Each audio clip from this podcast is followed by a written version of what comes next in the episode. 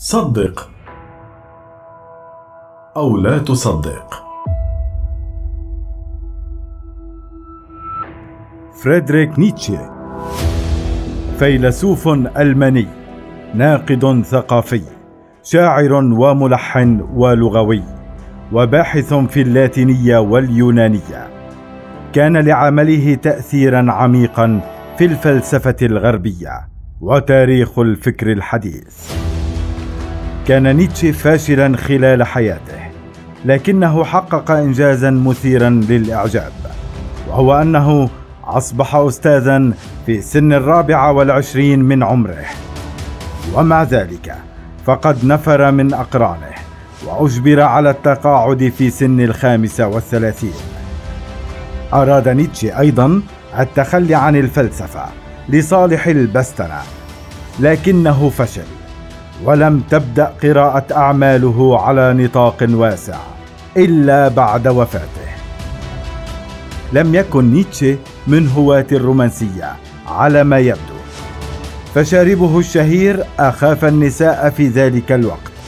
وهذا على الأرجح للأفضل لأن نيتشه تمكن أيضا من الإصابة بمرض الزهري بينما كان لا يزال في الكلية.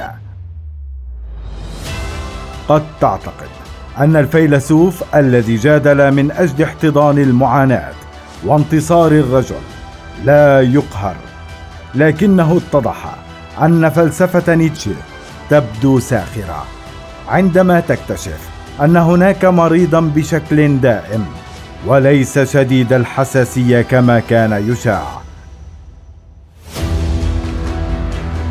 بالطبع أن فلسفة نيتشه أكثر ملائمه لحياته بالنسبة لرجل عانى الكثير.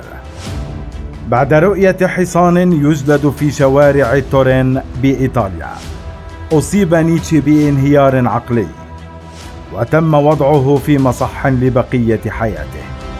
كان نيتشه بالقرب من الحصان وأمسك بذراعه لحمايته قبل أن ينهار على الأرض. بعد حادثة الحصان عاد نيتشه إلى منزله الداخلي ورقص عاريا وفكر في إطلاق النار على القيصر. أجبرته عائلته على اللجوء حيث توفي بعد إحدى عشر عاما عن عمر يناهز 56 عاما.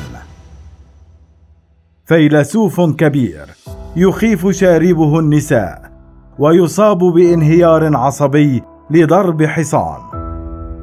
هذا نيتشه. صدق أو لا تصدق.